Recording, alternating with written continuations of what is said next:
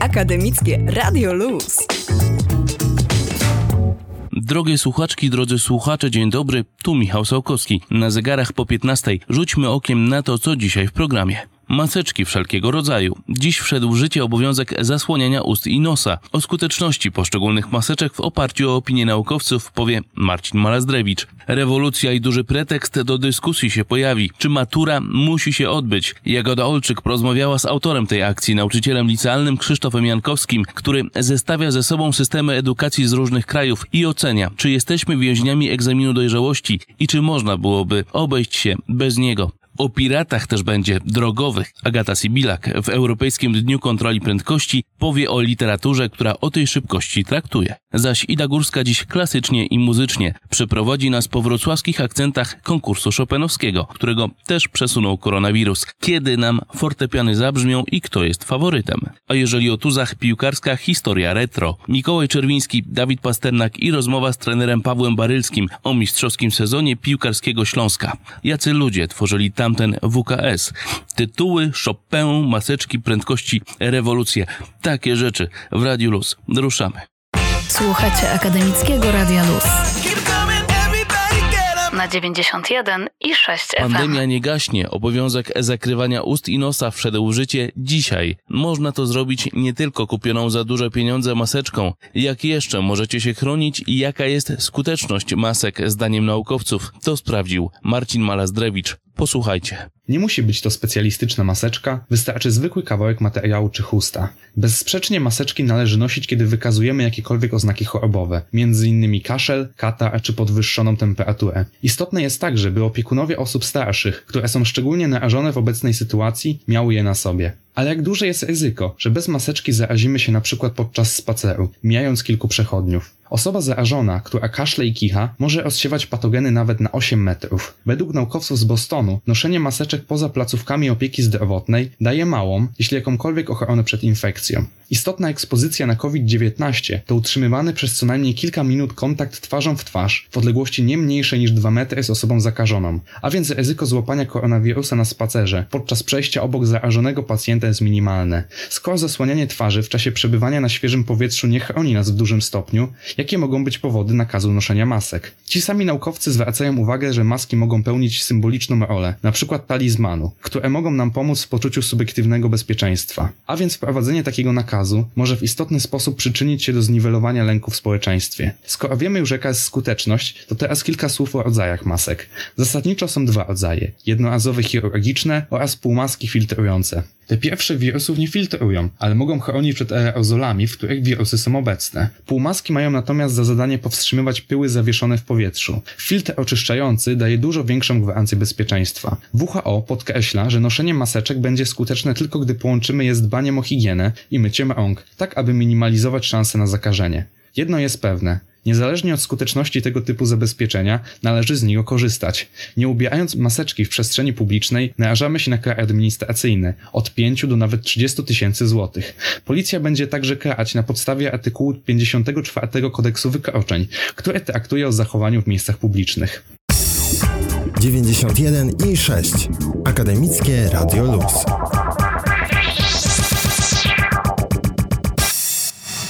W dobie koronawirusa w Polsce, jak i w większości państw, edukacja stanowi ogromne wyzwanie. Możliwe, że studenci będą bronić prace magisterskie w formie online, a egzaminy ośmioklasistów i egzaminy maturalne już zostały przełożone na późniejsze terminy.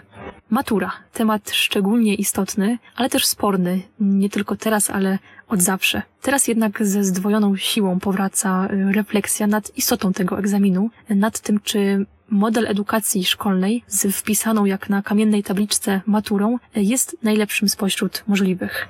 Rozwińmy ten temat razem z nauczycielem szkolnym Krzysztofem Jankowskim. Świat obecnie przechodzi przez fazę wielkich zmian. Zmian na różnych płaszczyznach. To, czy zmiana będzie pozytywna, czy negatywna, zależy w wielu przypadkach również od nas. W taką sytuacją jest edukacja. Wiele państw decyduje się na zrezygnowanie z matury, na jej odwołanie. Tak jest w przypadku Francji, tak jak jest w przypadku Indii albo Norwegii. Odwołane zostały również matury IB, A-Levels, GCSE, które mają duży wpływ na dostawanie się na prestiżowe zagraniczne uczelnie. W wielu z tych przypadków matura nie ma ostatecznego słowa. Przykładowo w Norwegii aż 80% ostatecznej oceny dotychczasowo i tak miała ocena zebrana z całego roku, nie z egzaminu. Także w tym przypadku odwołanie matury nie byłoby aż taką wielką zmianą. Wiele systemów do ostatecznej oceny ucznia wlicza różnego rodzaju projekty i prace wykonywane w trakcie semestru i w tym przypadku również ostateczny egzamin nie liczy się całkowicie i przede wszystkim. Jednak w Polsce właściwie tylko matura ma znaczenie. Odwoływanie jej teraz i zastosowanie konkursu świadectw byłoby rozwiązaniem wysoce nieuczciwym i niemiarodajnym.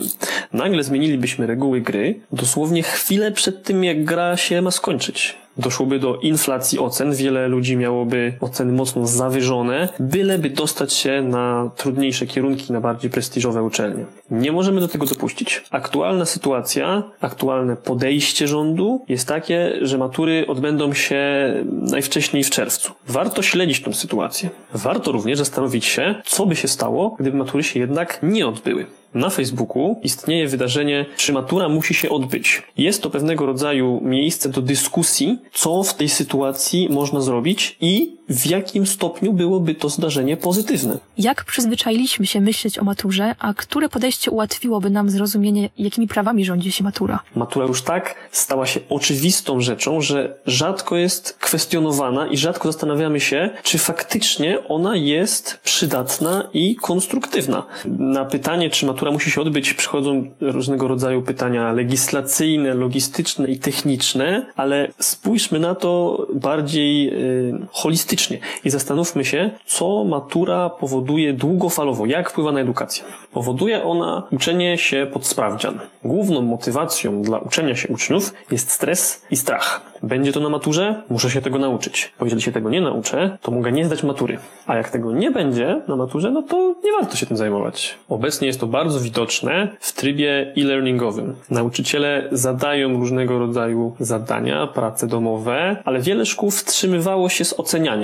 Często w tych przypadkach młodzież relaksowała się, bo jeżeli to nie jest na ocenę, no to po co mam się tym zajmować? Nagle cała motywacja znika, cały ten strach. Ja nie uważam, żeby młodzież była z natury leniwa. Uczniowie po prostu nie czują sensu tego, czego się uczą. Przykładowo, w szkołach demokratycznych, które mają bardzo zliberalizowaną edukację, nie uczy się dzieci czytać i pisać. One uczą się tego same, ponieważ jest to bardzo przydatna umiejętność i one widzą, że im się to przydaje. Są różnego rodzaju ogłoszenia i żeby uczestniczyć w życiu szkoły, muszą nauczyć się czytać i pisać. Mogę też podać własny przykład. Jeżeli mnie wtłaczano by informacje o inwestycjach y, w trakcie szkoły, y, kiedy jeszcze de facto nie obracałem za bardzo swoimi pieniędzmi, to w ogóle bym nie słuchał. Obecnie nie trzeba mnie w ogóle zachęcać ocenami i testami, żebym się tym zajmował. Także uczniowie nie widzą połączenia między daną umiejętnością lub wiedzą, a celem jej nabywania, jej pozyskiwania. Ten cel w ogóle nie jest ich. Czy życiowym celem może być samo w sobie pisanie egzaminu. Na pewno znajdą się przypadki osób, które po prostu lubią pisać egzaminy, których kolekcjonowanie różnego rodzaju certyfikatów się podoba, ale nie może stanowić to fundamentu całego systemu, a obecnie tak jest. Celem szkoły jest przygotowanie do matury. Jak na uczniów wpływa to wybiórcze podejście do edukacji i czym kierują się y, decydując się na napisanie matury? Ten egzamin ma być narzędziem, aby dostać się na daną uczelnię, ale uczniowie za często decydują, co zrobią ze swoją maturą chwilę przed nią albo nawet po niej. Widać więc, że staje się celem samym w sobie. Matura stała się kluczem, który ma otwierać większość drzwi. Jednak szybko się okazuje, że mało poświęcanie uwagi na precyzyjny wybór tego klucza daje mierne rezultaty jego użyteczności. Prowadzimy politykę napisz maturę i zobaczymy. Może jawnie nikt tak w szkole nie mówi, ale jednak to jest podprogowe przesłanie szkoły. Nie zajmuj się układaniem bitów, nie zajmuj się malowaniem, zgłębianiem fizyki cząstek elementarnych, czytaniem książek o ekonomii, bo tego nie będzie na maturze. Efektem tego scentralizowanego systemu prowadzącego do matury jest brak motywacji wewnętrznej uczniów. Gdyby musieli sami odkryć, jaką ścieżkę życiową chcą obrać, wyznaczyć sobie trasę, poznać przeszkody, jakie na niej mogą być, to wtedy faktycznie moglibyśmy mówić o jakiejś samosterowności. A jednak istnienie matury, jednej dla wszystkich, umożliwia pewnego rodzaju płynięcie na fali. Ta fala nazywa się w sumie nie wiem, co chcę robić, ale wszyscy piszą tą maturę, ja też to napiszę i będzie dobrze. Bardzo często w ten sposób widzimy lub sami doświadczamy pandemii nienawiści do swojej pracy. Kiedy cały czas oddajemy swoją odpowiedzialność za rozwój jakimś zewnętrznym instytucjom, ani się obejrzeć, a lądujemy w miejscu, w którym tak naprawdę nie chcemy być. Można na ten temat znaleźć różne dane, ale niektóre mówią, że nawet 80% lub więcej osób kończących szkołę nie wie, co chce po niej robić. Odwołajmy maturę. Posadźmy młodzież przy sterach. Niech sami odkrywają, jakie egzaminy chcą pisać, na jakie uczelnie się dostawać i czym zajmować. Zlikwidujmy strach, który odwraca uwagę dzieci i młodzieży od ich życiowego powołania, talentów i zalet. Jeżeli chcemy, żeby ludzie uczyli się całe życie, to uczenie się nie może być powodowane strachem. Wtedy musielibyśmy się bać całe życie. Zapraszam do dyskusji na wydarzeniu facebookowym Czy matura musi się odbyć? Nazywam się Krzysztof Jankowski, jestem nauczycielem licealnym. Pewne decyzje w kwestiach edukacji zostały już ostatnio podjęte. Na inne jeszcze trzeba poczekać. Natomiast na wiele z nich, jak przed chwilą słyszeliście, możemy mieć realny wpływ. Dołączam się do zaproszenia Was do dyskusji zorganizowanej na Facebooku przez Krzysztofa Jankowskiego. Czy matura musi się odbyć? Ważne, decydujące pytanie. Życzę dobrego dnia. Jagoda Olczyk. Do usłyszenia. Akademickie Radio Luz. W Radiu Luz na sportowo zapraszamy do rozmowy z Pawłem Parylskim, wieloletnim asystentem trenera w Pukarskim Śląsku Wrocław. W rozmowie z Mikołajem Czerwińskim wspomina ostatnie Mistrzostwo Polski zdobyte w 2012 roku. Jak często wraca Pan myślami do Mistrzostwa w 2012 roku? Szczerze powiedziawszy to dosyć rzadko, aczkolwiek zdaję sobie sprawę z tego, że, że jest to część mojej przygody trenerskiej. Miła część, bo każdy zawodnik i każdy trener tak naprawdę chce zdobywać trofea trofea.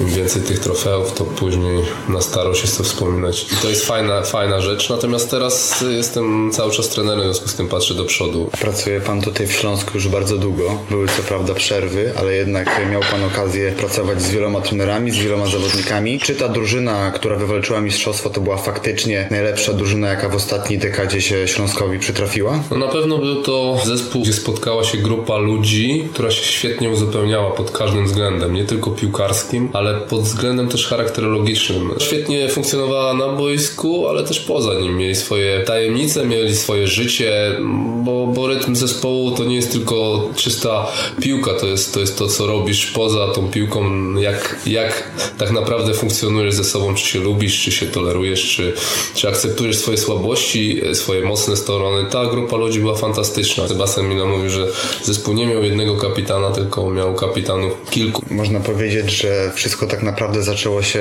y, wiosną 2011 roku, kiedy w zasadzie ta sama drużyna zdobyła wicemistrzostwo Polski dość niespodziewanie. Pamiętam, że tutaj we Wrocławiu y, kibice naprawdę tym sukcesem żyli, bo to był powrót po latach do Europy, y, taki naprawdę duży sukces po, po, po wielu latach posłuchy i były takie gdzieś marzenia już snute, może nie oczekiwania, ale kibice naprawdę uwierzyli, że to Mistrzostwo Polski można wygrać, aczkolwiek i tak Śląsk nie był raczej postrzegany jako taki powiedzmy zdecydowany faworyt do tytułu, a jednak jesienią już bardzo szybko okazało się, że ta drużyna może wygrać z każdym. Postawiliście sobie przed sezonem cel wygrać Mistrzostwo Polski i e, od początku w ten cel wierzyliście, że go osiągniecie? Czy to gdzieś z czasem się wyklarowało, że faktycznie mo możecie to mistrzostwo zdobyć? Zdecydowanie było to w trakcie.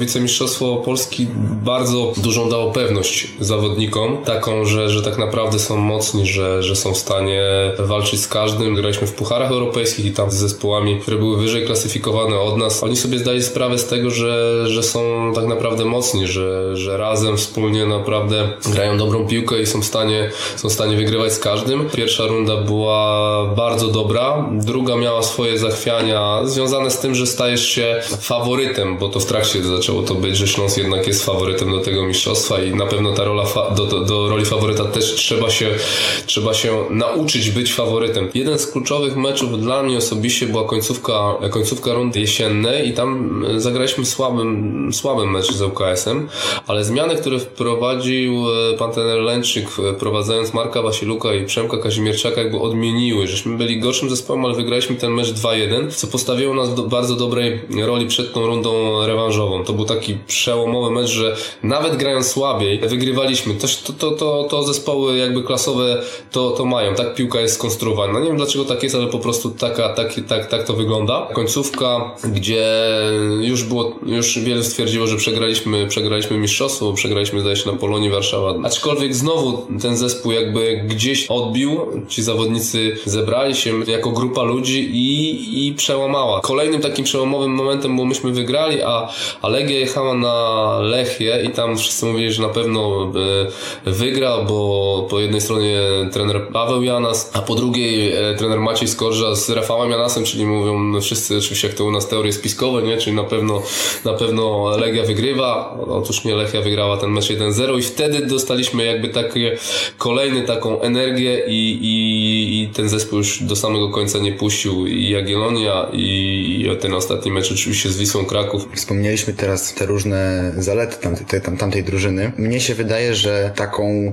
cechą, która chyba najlepiej oddaje tamten zespół jest e, to, że była bardzo wyrównana kadra w tamtym czasie. W zasadzie, jak tak próbuję sobie przypomnieć, kto, kto gdzieś z reguły grał wtedy w Śląsku, to na wielu pozycjach była niesamowicie duża wymienność i pamiętam takie mecze, gdzie nagle z zaskoczenia trener Lęczyk zmieniał zupełnie ustawienie, wymieniał zawodników, a, a to dalej funkcjonowało. Czy pan się ze mną zgodzi, że właśnie gdzieś to wyrównanie tej kadry to taka jedna z ważniejszych rzeczy dla, tam, dla tamtego zespołu?